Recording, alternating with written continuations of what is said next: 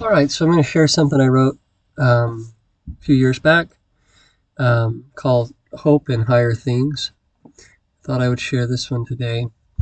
Um, and um, I've written a few other little pieces about this. Um, and the idea that there are two kinds of knowledge.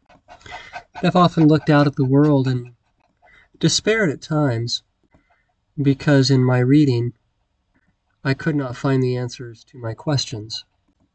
And I realized at one point that part of the reason for that was that people were looking at what other people had said. And then, in a sense, you could say uh, regurgitating, that's not the right word, um, but um, coming up with new insights and sharing um, their views on what had already been said. And I realized at one point that it kind of went around in circles. It's like that scripture that says, ever learning but never coming to the knowledge of the truth.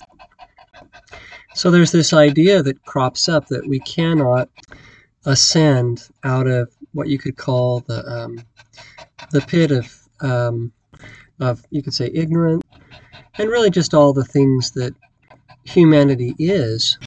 That we can't ascend out of that by looking at each other we have to look up.